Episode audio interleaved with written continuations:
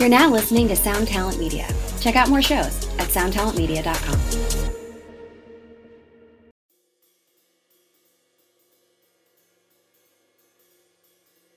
Welcome, everyone. I am Johnny Christ, and this is Drinks with Johnny. Thank you so much for checking out the podcast.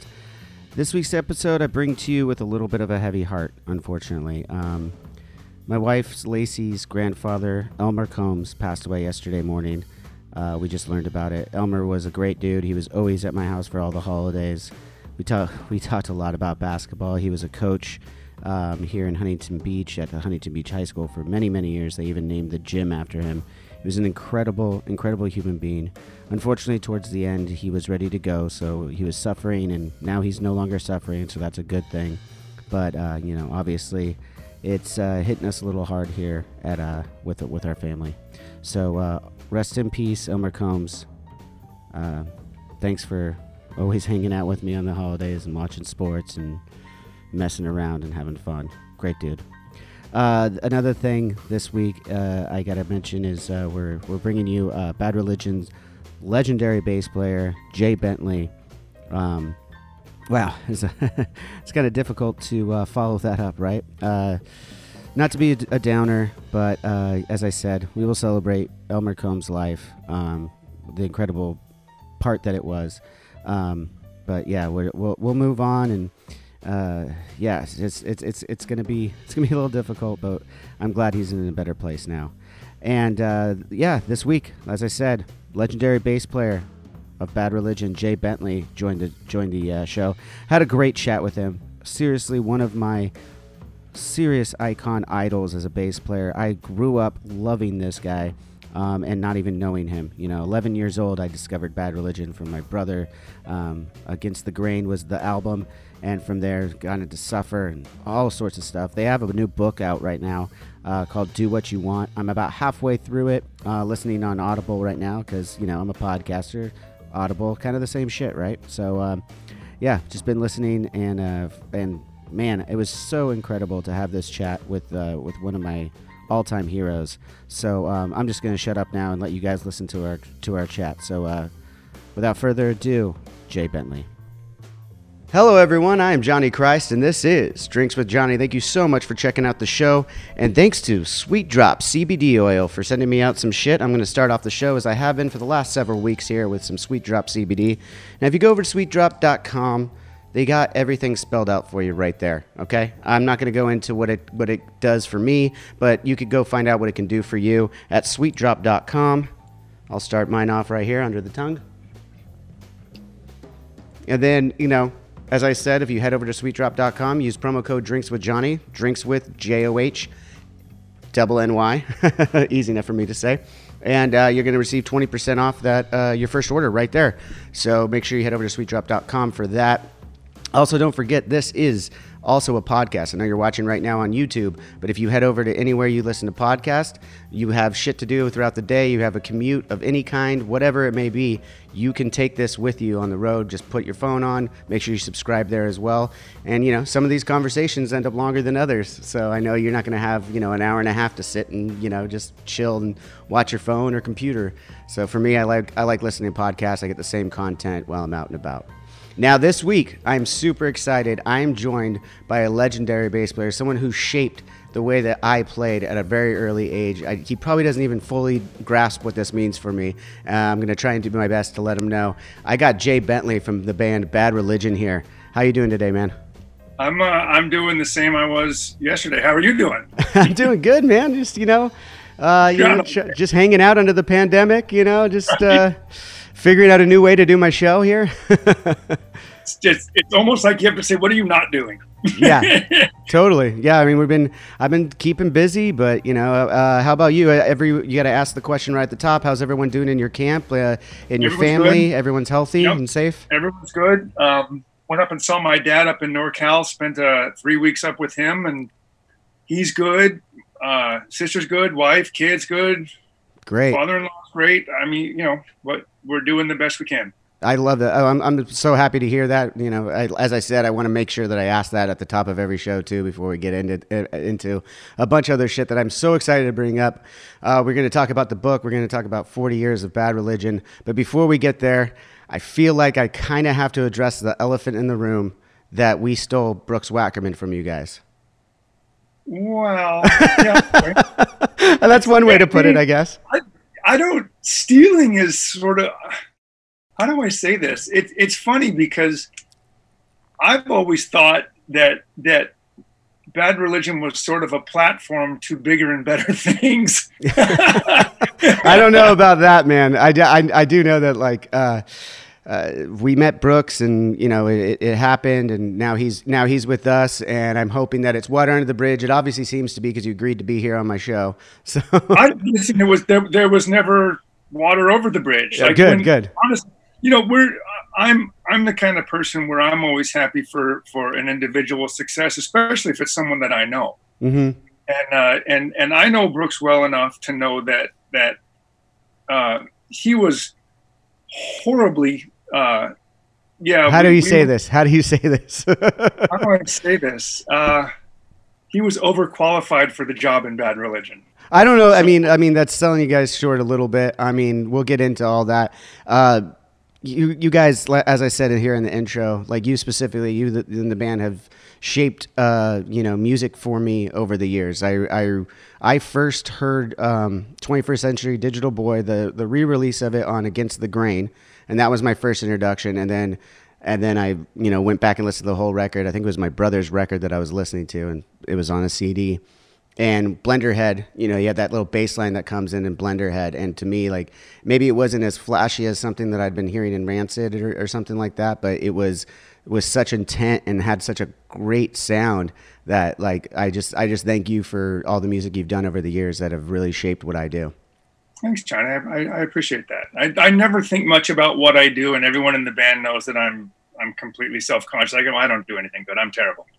I, I just learned this about you. Okay, so so congratulations on 40 years of Bad Religion, and the book uh, "Do What You Want" uh, is out now. Um, I've I haven't finished it yet. It's a lot to get through, but I have I have started it.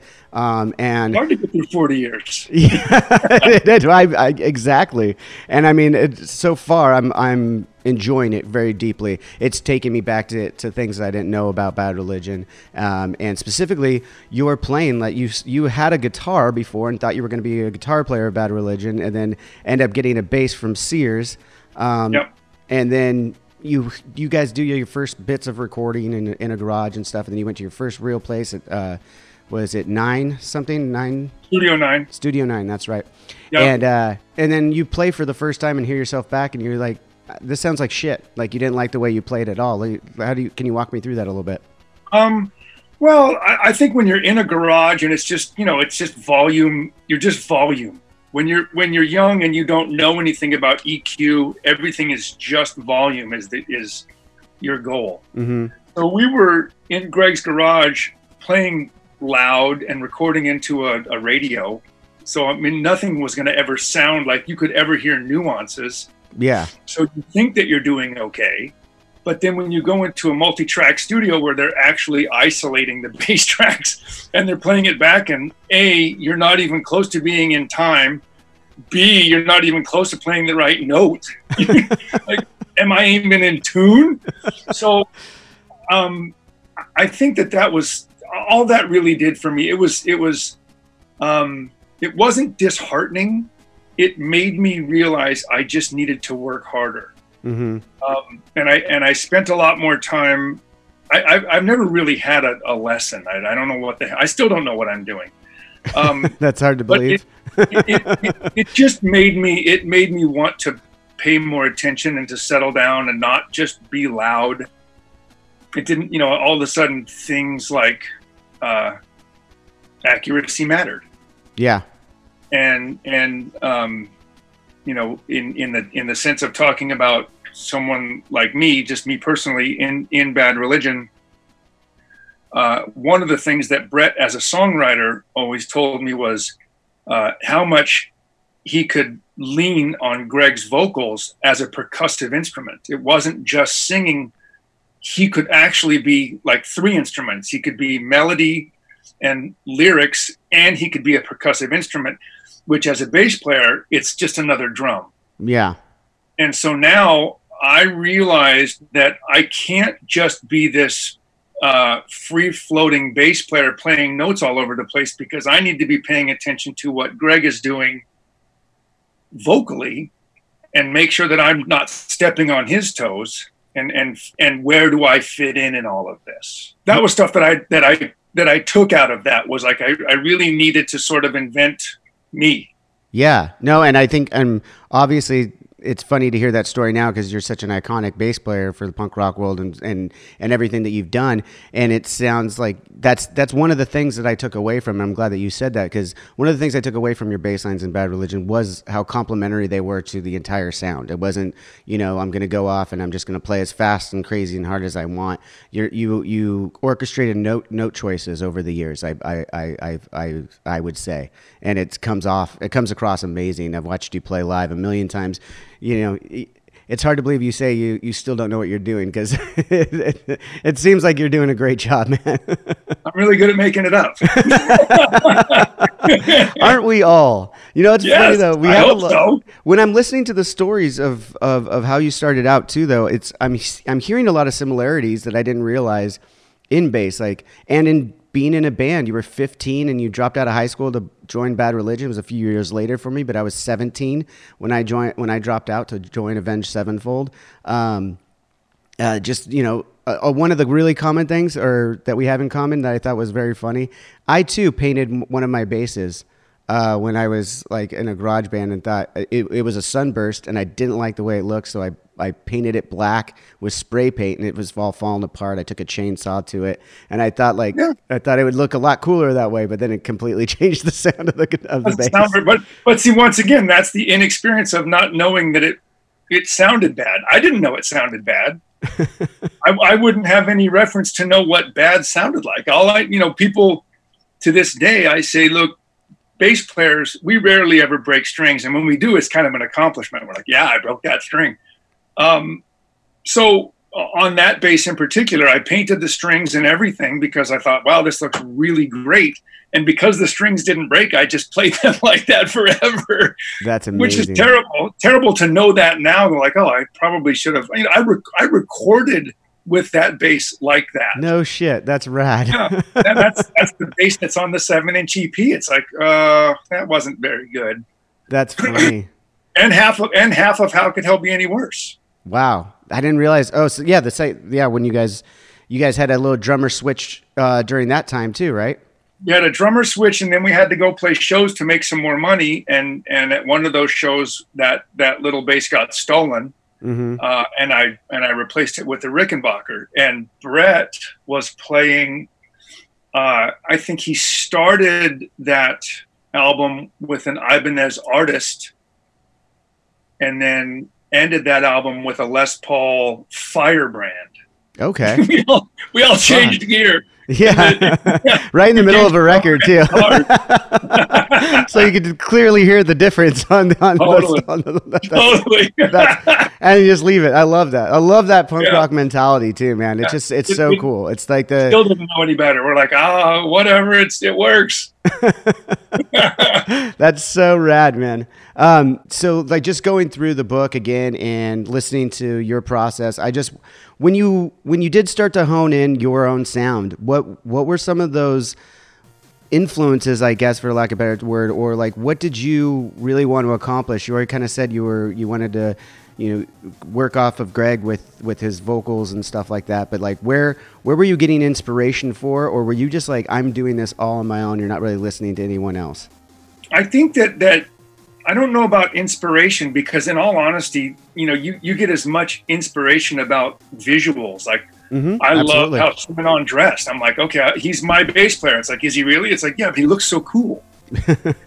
and so, you know, uh, I, I, think my inspirations were like Steve Soto from the Adolescents and Mike Roche from TSOL and and the guys that I was sort of that I could see every week and I was hanging out with and uh, there was a bass player named Jeff Long in Wasted Youth okay. way back then, and he was the only one of us that had any sort of training. He he was an actual player's player, uh, and he. I remember he sat down and showed me and Steve Soto some stuff, just like backstage one day, and and he showed us two or three things that that forever changed how I saw bass. It was just that simple, just Really? easy box box octave stuff and and minor things, and I'm like, I had no idea, just things that I didn't know were possible. Uh, and from there, it's almost one of those things where you can say, I don't necessarily know who was influencing me, but I know who wasn't. Yeah. And so everybody always thinks like, oh, Entwistle. It's like you can't play like that. you have to be in the right band to play like that. Yeah, And totally. That's not, that's not my band. So you know, I I could, on one hand, I could play it kind of straight and just sort of be, uh, you know, a, a, a Dee Ramone, or I could get a little bit of influence from maybe Bruce Foxton and Simonon because I thought those two guys sort of had this. I don't want to say it was a, um, a reggae influence, but they they definitely were coming out with this English sort of bass runs. Like the things that they Yeah. played made sense to me, and they and they did kind of fit in with what we were doing. That's cool. I'm, uh, well, that, that that that's like that's a perfect answer. It shows exactly, and I I'm glad you said that because I get I get that a lot too when I tell people. You know, often you, you you know you've been doing this for a long time. You do interviews, and it's the same question: What are your influences and stuff like that? And when I do, a lot of people are shocked because they don't see it real necessarily come through in Avenge, and it's because, like you said, for Avenge, this is the way that I play. But when I was growing Right. up, that I was I was transcribing your bass lines, man. I was playing punk rock stuff. You know, like that's Right. that's where I came from. Right, and I and I think that that is sort of the thing is to find out uh, where you fit in. Recently, uh, for a few years, I was playing with Me First and the Gimme Gimmes Mm-hmm. because Mike was like, ah, "I'm I'm disappearing," yeah, I was uh, going to ask about that too. Like, and and so, but but one of the things that I found out was I cannot play like Mike Burkett, and and I have, I can listen to the records, and I'm like, okay, and I'm playing along, and I'm like, he plays he plays all upstrokes. He yeah, really does. He plays all upstrokes.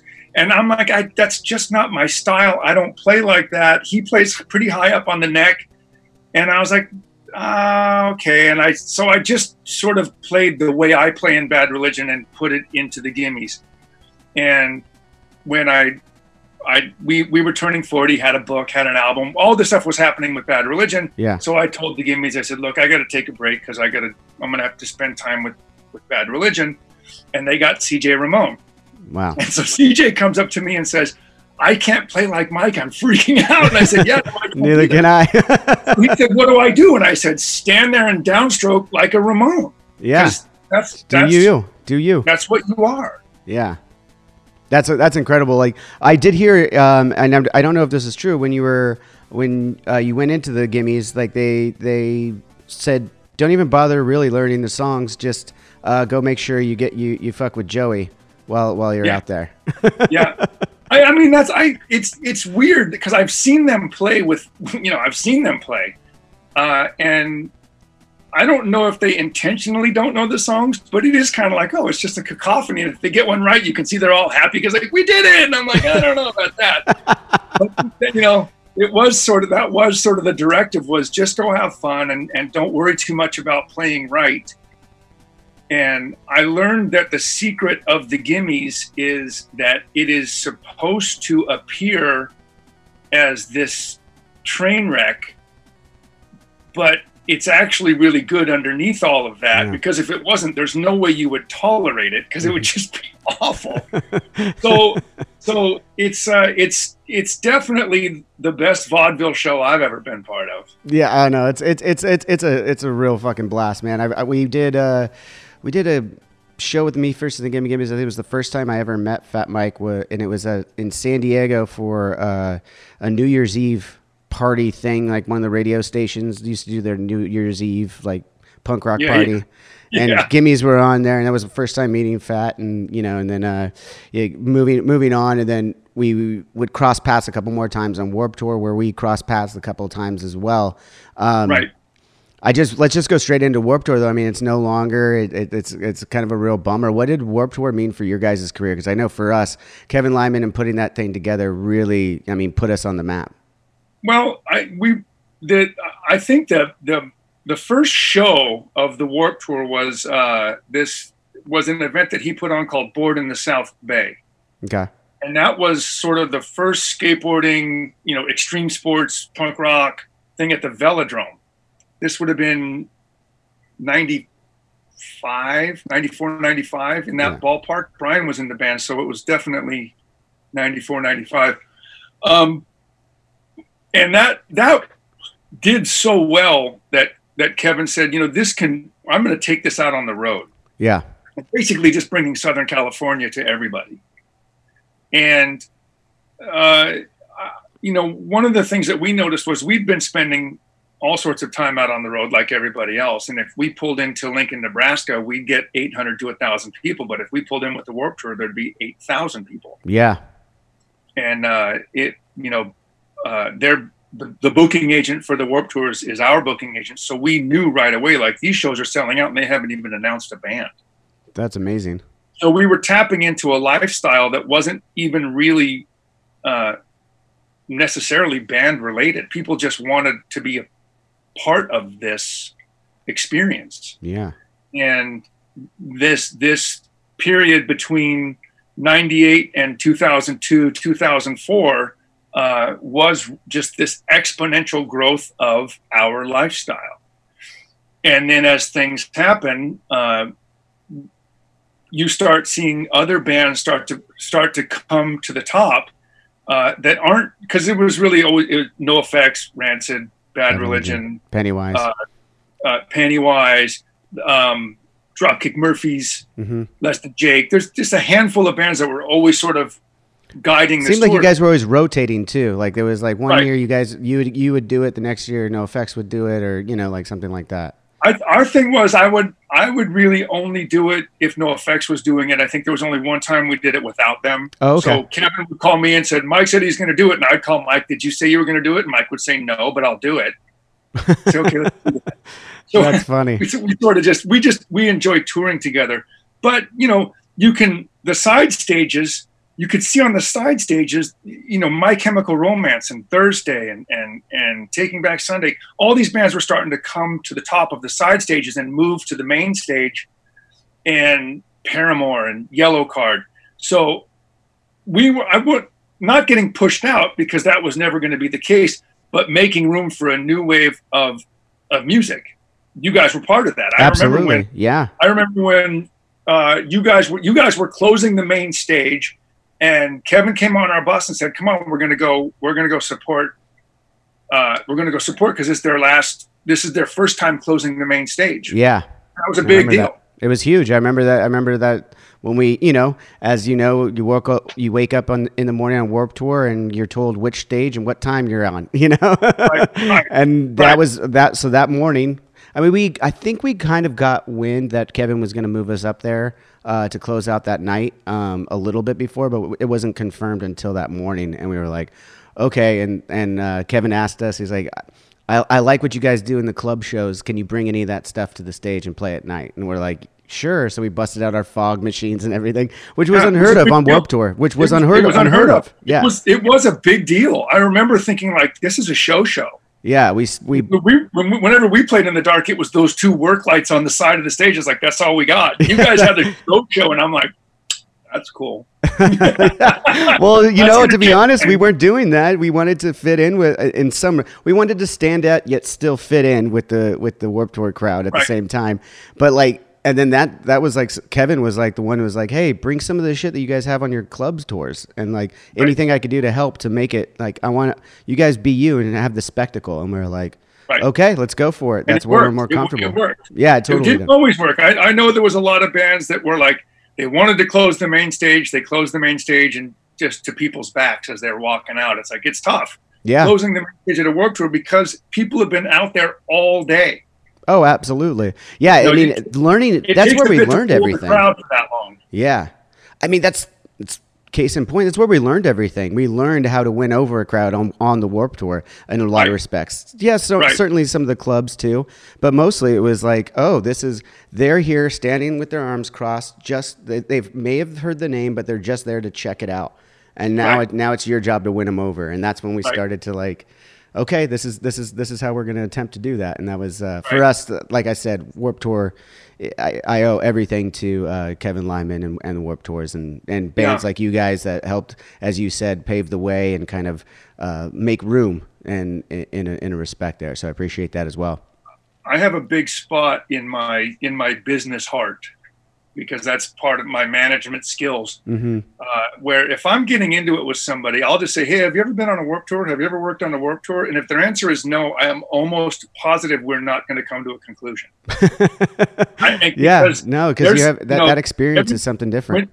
when you have you know 40 to 60 bands that are on a Warped Tour and, and just thousands of people traveling on buses and you look and see that all of these people are helping each other make that show happen every single day. It really is that. It's just bus breaks down. Everybody get on our bus. Gear's stolen. Everybody borrow gear. Yeah, every every tech is helping every other tech. Everybody just realizes the only way this crazy circus is going to make it down the road is if we all go together Yeah, And- a thousand and that- percent. That was eye opening for me. I didn't know that. You know, being a kid who had been on the other side of it at a Warped Tour and watched, you know, just as a fan. By the time I went on my first Warped Tour was 2003, I want to say, and that and that was it was eye opening. I was I was among you know my heroes in, in the music industry, and they were just so fucking cool. I had no idea. I didn't I didn't expect them to be helping of, of any kind. I kind of expected them to be like, hey, you got to figure out the ropes on your own. But it would, couldn't have been further from the truth. Everyone, as you said, gets together, helps each other out, and then at the end of the night, there's that camaraderie among the buses and and uh, barbecues and everything like that. That like those truly um, shaped uh, who I am as a as a musician and artist.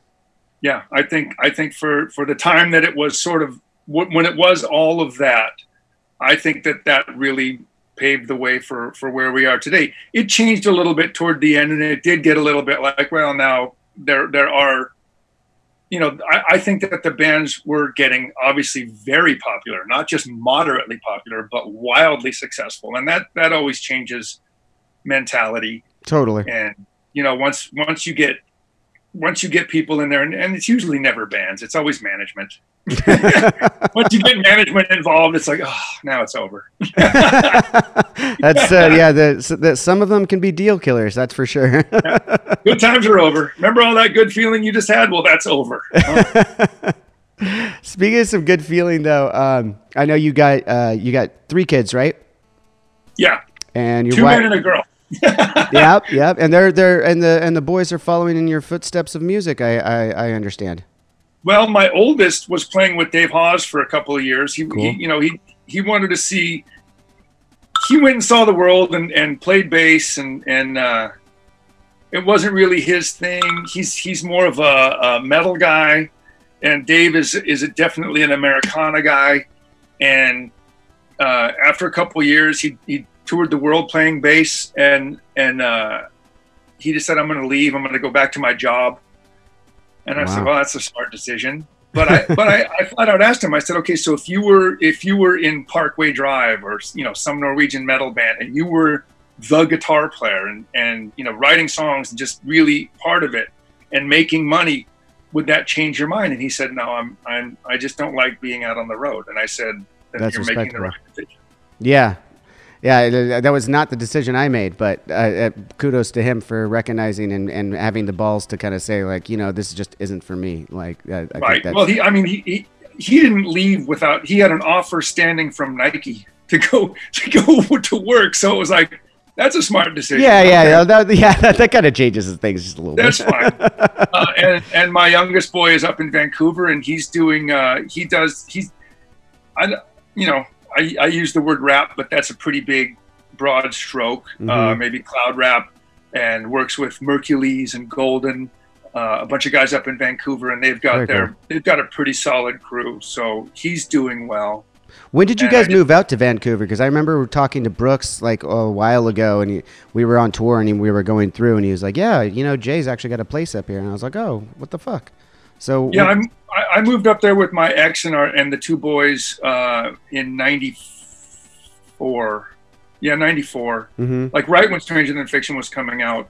Uh, she's Canadian and and I'm out on the road all the time, and we've got two kids, and it's like you should be near your parents because I'm not going to be any help. I'm, you know, I'm traveling the Yeah, world. Yeah, no, totally. That's how it is. I mean, I mean, not right, Right. now. I've got a, th- I, I, I'm just starting that part of the journey. I've got a three and a half year old. So, but in some kind of silver lining, I can't be on the road right now. So I'm with him all the time.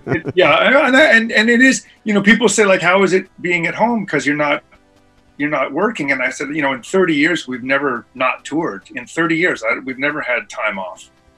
Yeah. Uh, and so and so now I'm I'm with I'm with our daughter, and I, I really I like it a lot. And she and obviously because now you know we're homeschooling, we're virtual schooling, whatever you want to call it. yeah, yeah.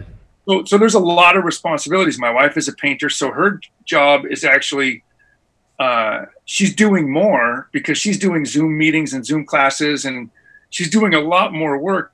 Where we're just like, well, we're sitting at home on Zoom meeting. Well, Yeah. What are we doing? I don't know. And trying to figure out a new, I mean, you do things like this where you try and do something new, right? right, right. So, so I guess that's the you know the that is the silver lining of this is getting to spend more time with with our children.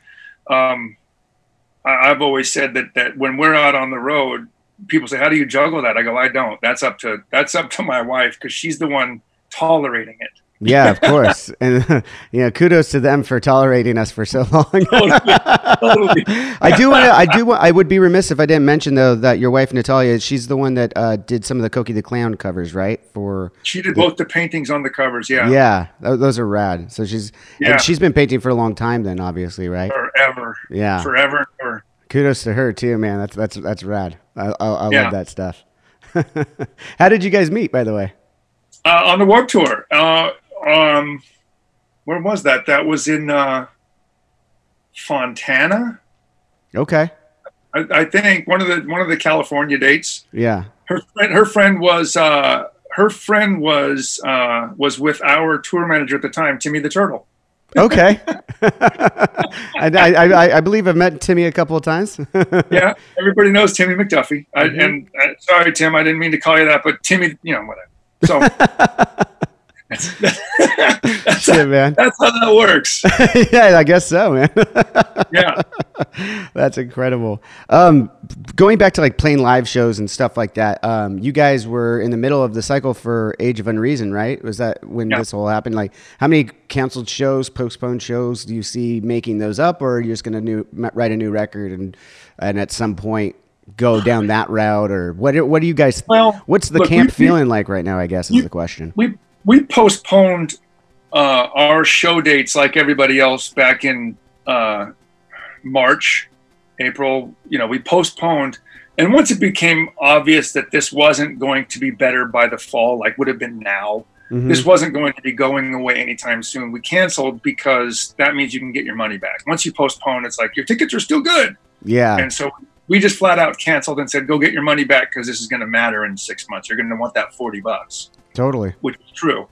Um, and now I I am I'm of the position where I'm not really comfortable announcing any shows with a guarantee. A lot of our European shows have come back like we're going to come back in April, and I'm like I'm not comfortable even saying that we're coming back in April because I don't, don't want to cancel again Yeah, we've already canceled once and i don't see you know there's there's no magic hammer coming out of the sky to make this better Totally. And and we just So- and and you know concerts are really the kind of the last thing that'll go back to normal. I I mean, in all honesty, because it's you know as much as it's great for us and a lot of people, and it's it's not necessarily dire that concerts go. no go and, on and they should be the last thing because it's like we're, Yeah. we're the we're, we're doing the exact opposite thing of what everybody let's ju- let's stuff a bunch of people into a room Yeah, exactly. And then have them do a bunch of mosh pits and fucking That's everything.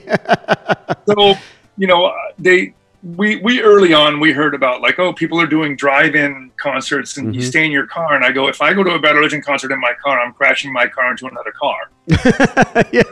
i'm opening up the pit with my car Well, that well that yeah, that's what you do. You just go and uh, do a demolition derby in the parking Right. lot. right? so you know I, I i i guess like everybody else you talk about what can we do virtually uh, baker and graffin live on the east coast so it's still a matter of of getting them there or us over there uh, to get together to do that but i you know i'm assuming that that's something that we can do uh, we we really were looking forward to, to the tour with the Alkaline Trio because that Mhm. was something that we just were excited about. Uh, all the European festivals, but I mean, it's almost as if it's just not really worth talking about because there isn't any answer. True. Yeah, I yeah, I mean that that's that you nailed it right there. Everyone asks the same question, you know, like when's you know, and I just I don't mean like in interviews, I mean just like normal, like when people are like, Just so normal. I'm walking my around the neighbor- street, my neighbors are like, hey, when do you think you're gonna get back on the road? I'm like, no fucking clue, man. Like no one, no one knows. Like that No that's clue. the reality. You could talk to anyone in the industry too, and they're like, yeah, we think we can do this, we think we can do that. It's like, but can you? I have no idea. Yeah, I just, I just, my answer is not in the foreseeable future, Totally. Yeah. I and mean, they don't understand that. They're like, "Well, what are you going to do?" And I just, I answer with, "I don't know. I don't know what I'm going to do." Yeah. Very- But it, but it's not going on the road. I know I'm not doing that. yeah, no shit, right? I notice your. I notice your. Uh, is that is that a test? Is what what is is that It a is. Kiss shirt? Yeah, test. Nice, but Yeah. it's written in, with the Kiss stuff. That reminded me of something that I read about you. That uh, was was your first record a, a Kiss record that you purchased with your Yeah, own Kiss money? Alive. Kiss, Kiss Alive was the first record I bought with my own money. That's right. Not the first seven inch. The first seven inch was David Bowie Rebel Rebel way back when. But my first album that I saved up my money and bought was Kiss Alive. That's rad. And Yeah. I, so and I heard why do you gravitate towards Paul over Gene? I, I read No, somewhere that it was the other. Ace- they were wrong, huh? Ace Frehley. Ace Frehley was okay. Yeah. It was it was Ace I never, I never, I actually never cared about Paul Stanley at all. okay. So, so my my my go-to Kiss totem pole would have been Ace Frehley, Gene Simmons, Peter Criss, Paul Stanley, Okay. and then Paul Stanley probably would have been below the sound man. I just, you didn't get into I- that. That wasn't that wasn't the reason that you liked Kiss. I, I just didn't like Paul Stanley. But, but I mean, I, you know, I was 13, 14 years old. I didn't care about stuff. No, no, no. But I mean, uh, have you been able to go out to the to Kiss concerts over the years? As like as a fan, like have you ever No. been to one or no? We, we played we played festivals with them, but I'm you know, I I I admire anybody who can make a dime in this fucking business, and those guys have done very very well for themselves. more more than just a dime. More than just a dime. And, and I certainly appreciate it, but it's not. I I'm not a super nostalgia guy, okay. and so you know, I I am I'm like okay, no, I I did that, I saw that back when, and and that's okay because it's it's just hard to. It's hard for me, so I just because I'm I'm an asshole. I love your brutal honesty there. I love it. so, you, so are you one of these? Uh, and, and there's nothing wrong with it. I can be sometimes too. That doesn't necessarily like to go to concerts uh, uh, after you've been on that side of it. Sometimes, you know, like you've been on the stage a lot, and you go to a concert and you're watching it, and then aside from some of your all-time favorites, it can get, you know, okay, cool. I saw half the show. I'm I'm, I'm good to go hang out now. Um, have you- yeah, you have you have those moments too. I imagine. Yeah, I mean, usually if it's if it's like you know friends are coming to town at the observatory, and it's like all right, I'll drop in and say hi. But usually, what I do is I'll just go to sound check, Yeah. and then I'll hang out with them and, and just kind of you know shoot the breeze for a while, and then take off. I don't I don't have to see the show because I I know the show. Totally. But if I go and see someone, you know, if Jeez, I don't know. I, I'm trying to think of who would get me out of my house. well, nobody at the moment, but yeah, well, yeah, nobody. Um, but you know, it- yeah, I, I could I could see myself going and seeing something. Someone saying like, "Oh, I got tickets to Elton John." It's like, all right, I'll go. I'll go and enjoy that. I don't. I don't have to get all wrapped up in like that symbol's too loud.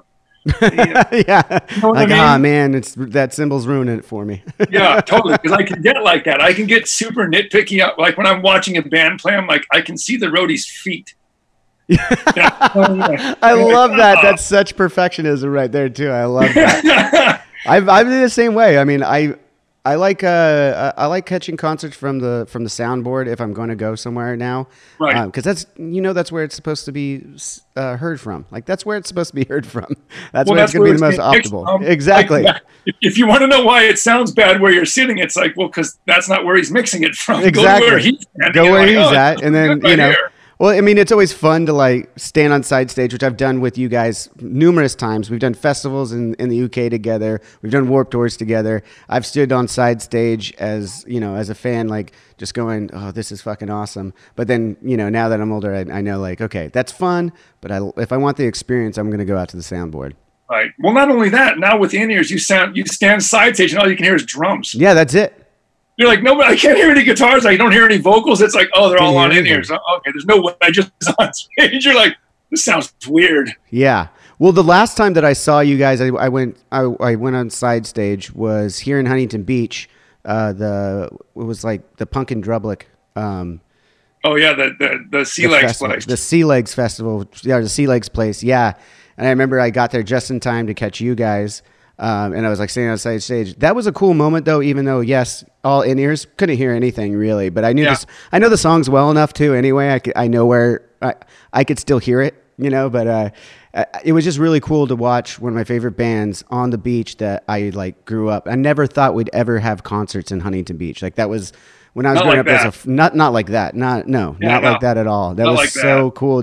I mean obviously being in Southern California, you've had to aside from that, I would imagine you've been to Huntington Beach, or is that like your only experience, or? Uh, well, I, you know, I, I, when I was playing in TSOL, I was I was living at Jack's house, and we spent a lot of time in Huntington Beach.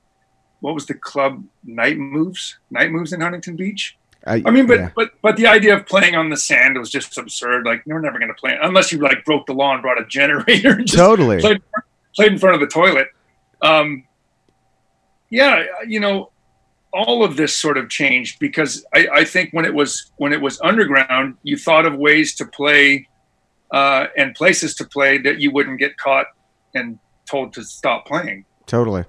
And now it's totally legitimate, and you get to play these, you know, actual venues and large festivals where it's like, okay and and and like the pe- the same people that were basically taking away all of your gear are now singing along in the front row. You're like i see you down there singing.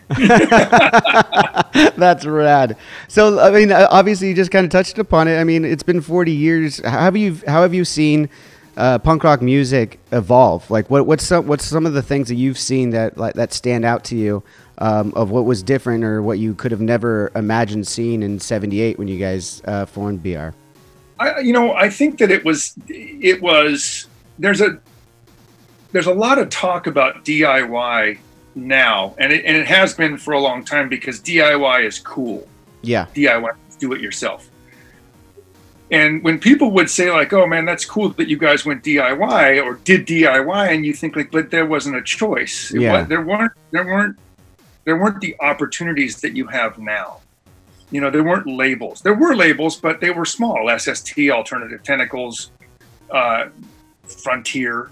And well, even going back any, to like K Rock, you guys started to mention that in the book too, and that's one of the ways I, I always heard Bad Religion too. In the '90s, uh, at that time, KROQ was this big thing. But even in the book, you guys were saying how you were listening to KROQ here in, in Southern California, and you couldn't even get the signal half the time because it was such a small station at the time.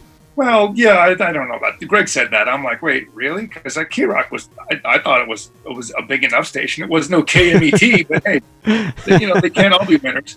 But you know, here's something that that that talking about that we we we gave Rodney Bingenheimer a cassette tape, and he played that on the air. Rad.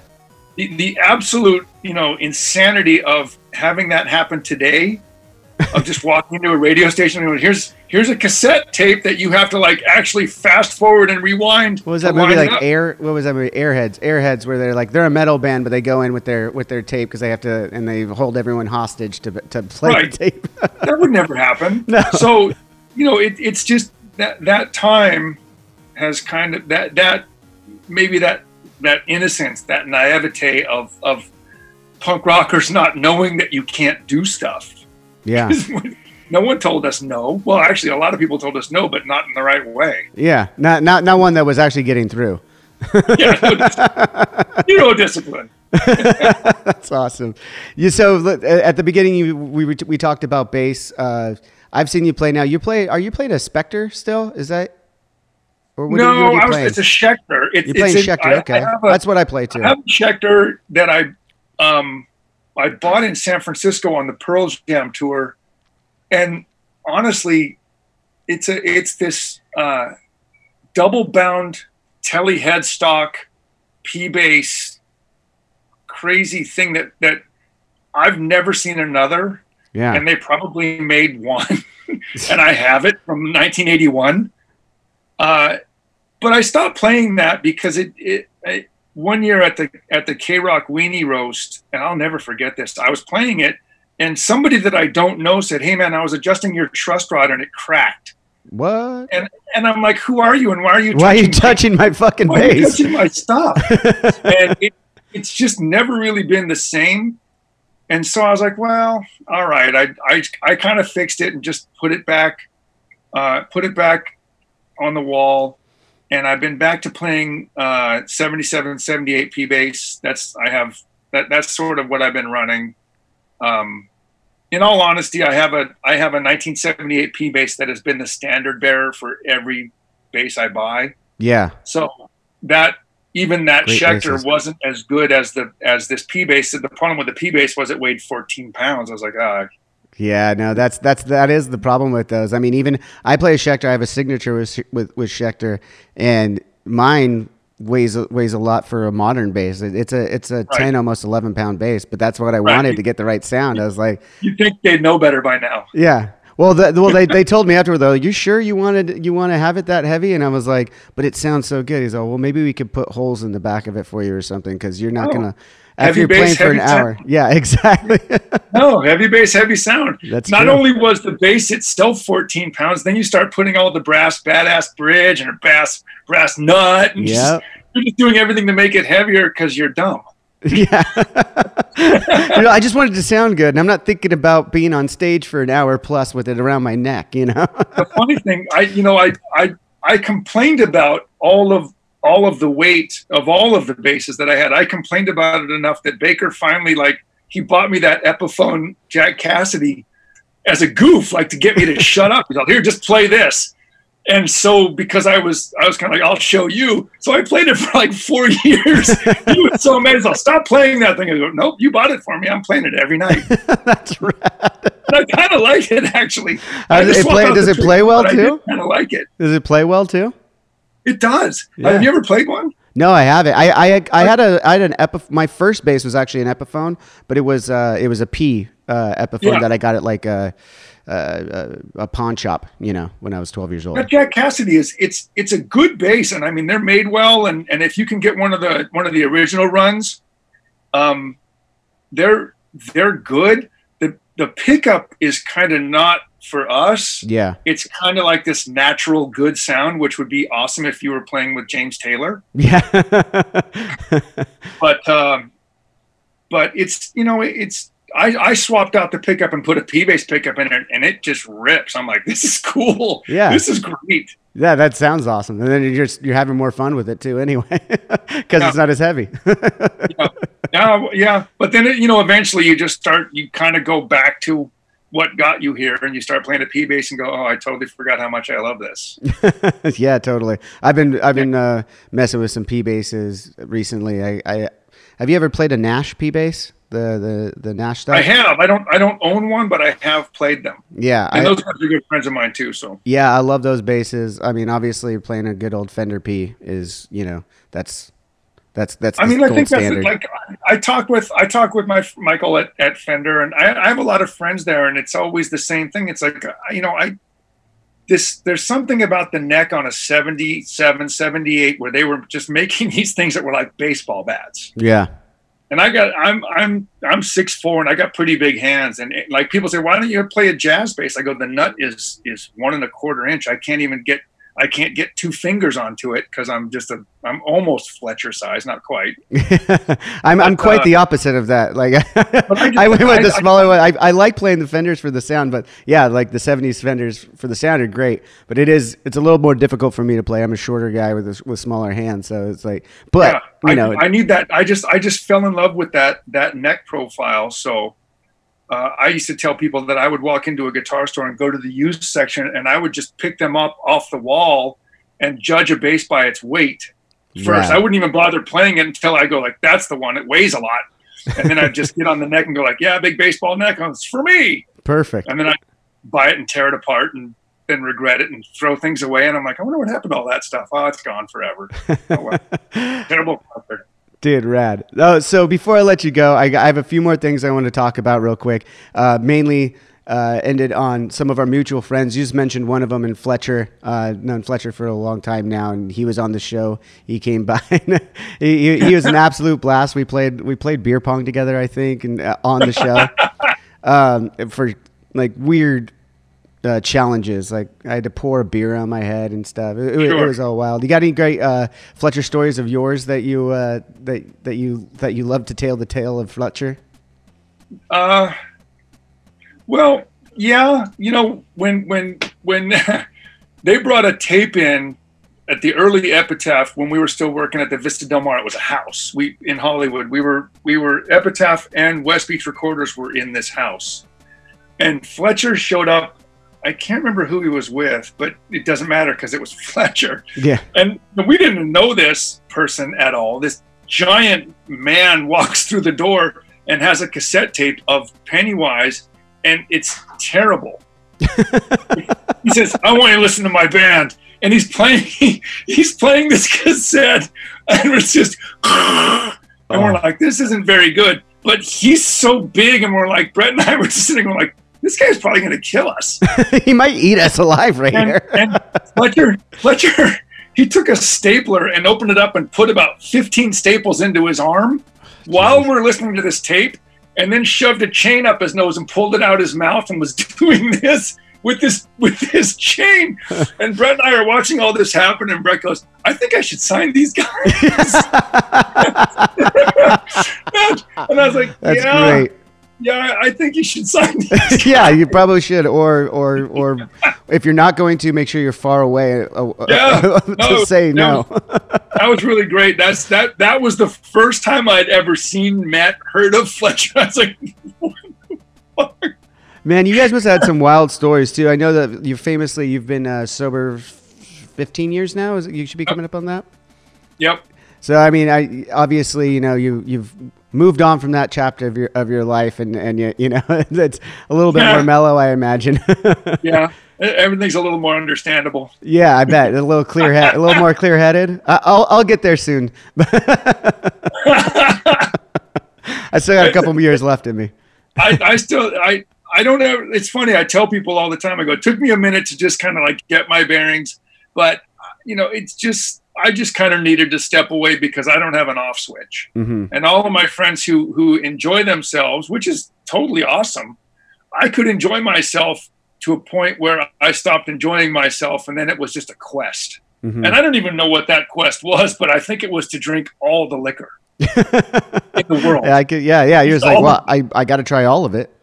yeah, I, it's out there. I know it's out there. I'm getting in my car to go find more. What? I don't even know what it is. It's there's a party. I'm going there. Yeah. well, that's interesting though. So it has been 15 years, and Brooks was with you guys for what, 16, 17 years? What was it? Something like that.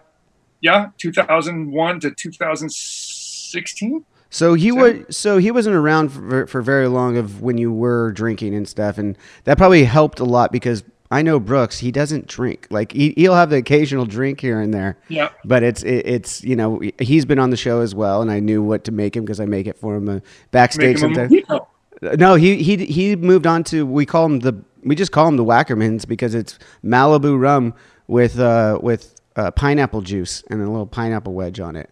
Okay, I see that. This Yeah. is this is very this is very similar to Byron's Summer Breeze. It was exactly. I just talked to uh, Josh Freese about that uh, last week. We were we were talking about that. I had to ask I had to ask Josh about the summer brew that that, uh, that or summer breeze whatever it was. so rad, Byron. Byron, I've, I've I've hung out with Byron a couple of times when we were out in Spain um, in a little shitty bar that had that we were there because uh, Fletcher found his favorite uh, Moscow Mule there, so we were all hanging out Yeah. there. They- great, Yeah. great people. Another great person. The last person I need to I need to bring up is uh, Joe Escalante, good friend. Um, credits you uh, for listening to. Uh, I, can't, I, I can't remember which uh, EP or LP it was that you that you guys were listening to. Apparently, you were on a road trip together. Joe Escalante was saying, and and it's when he realized that he was going to do the lyrics for Anarchy Burger or something along those lines. And it was you guys. He, you were showing him the record for the first time. Is this, any of this ringing a bell? Yeah, we made a we made a couple trips out to uh, Arizona. That's what it was. That was sort of the big. It was always a big run to like take a bunch of people out to Phoenix. Yeah. I, had, I was like, "Oh, I'll drive everybody's gear." Yeah.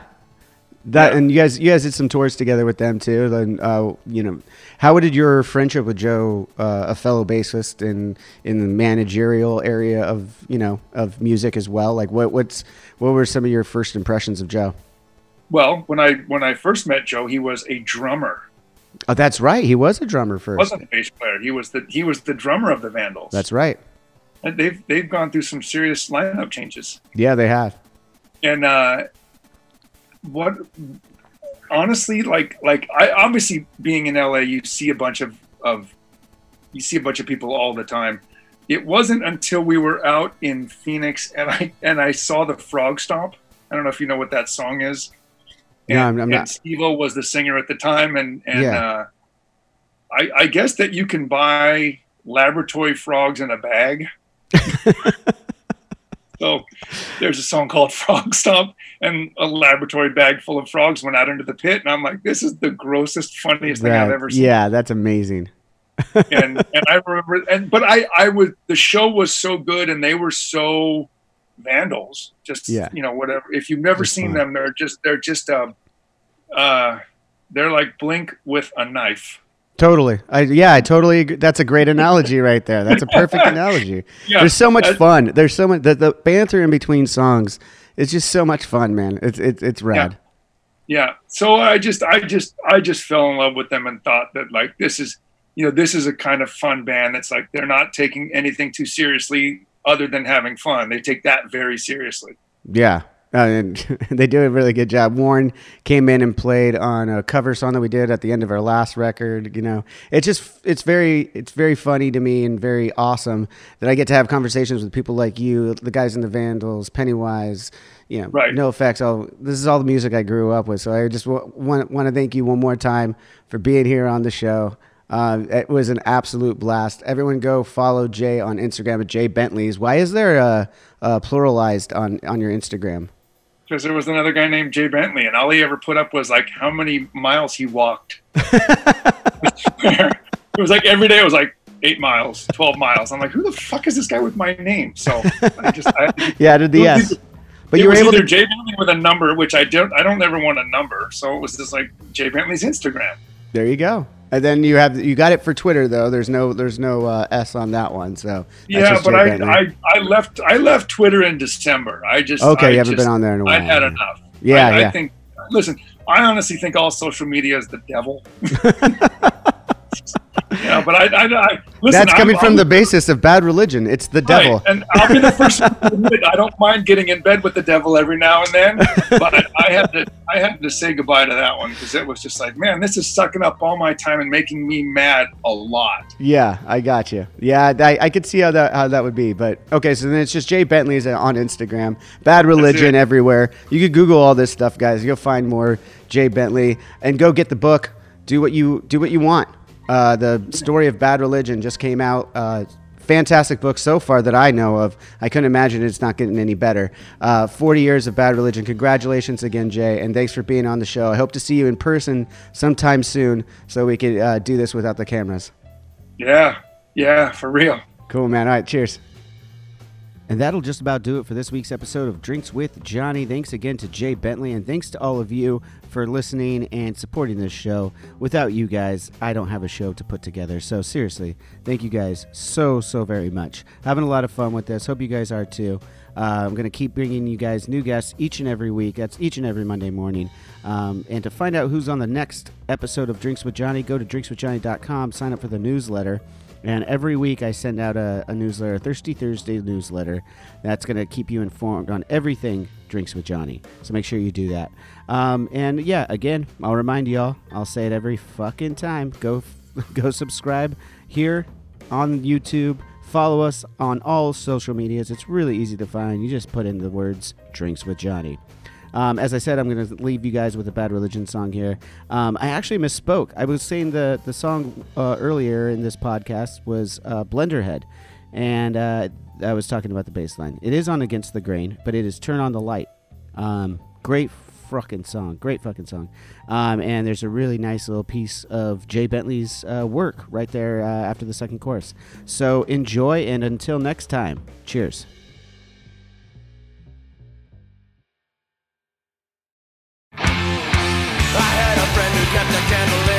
Pocket. He used to touch it when the wind was blowing high. I guess it made him feel like he could rock the system. And when it figured out, we laid him down to die. I turn on the light, turn on a million blinding, brilliant white incendiary lights. Yeah, a beacon in the night. I'll burn relentlessly until my juice runs dry. Yeah. I've constructed a rack of tempered beams and trusses And equipped with just a million tiny suns I'll install upon the roof of my compartment And place in foil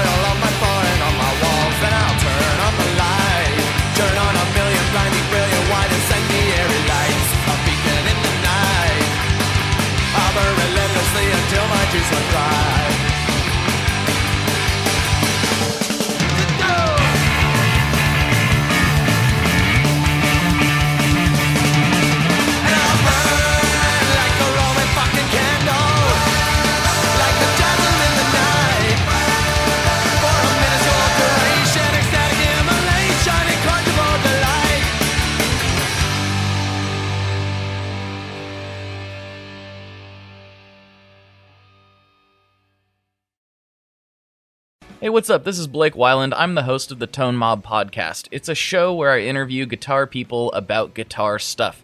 We talk about their pedals, their amps, their accessories, their preferences, all that stuff, as well as a healthy dose of whatever comes up. Topics have ranged from aliens to addiction and anywhere in between. Oh, yeah, and pizza. We're definitely going to be talking about pizza. So get the show wherever you're listening to this podcast at. Just search The Tone Mob in your search bar and it will pop right up. Come join us. We're having a lot of fun. Thanks for checking it out. This is Chris DeMakes, guitarist and vocalist for Less Than Jake, and host of Chris DeMakes a Podcast, a songwriting podcast where every week I'm joined by an amazing guest to break down the writing, recording, and release of one iconic song from their career.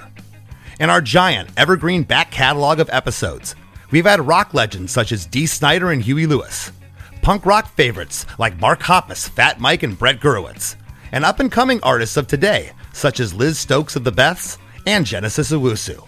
We've had guests from all genres and styles of music, and I guarantee that if you peruse our back catalog, you'll see several episodes that'll make you say, Man, I gotta hear that.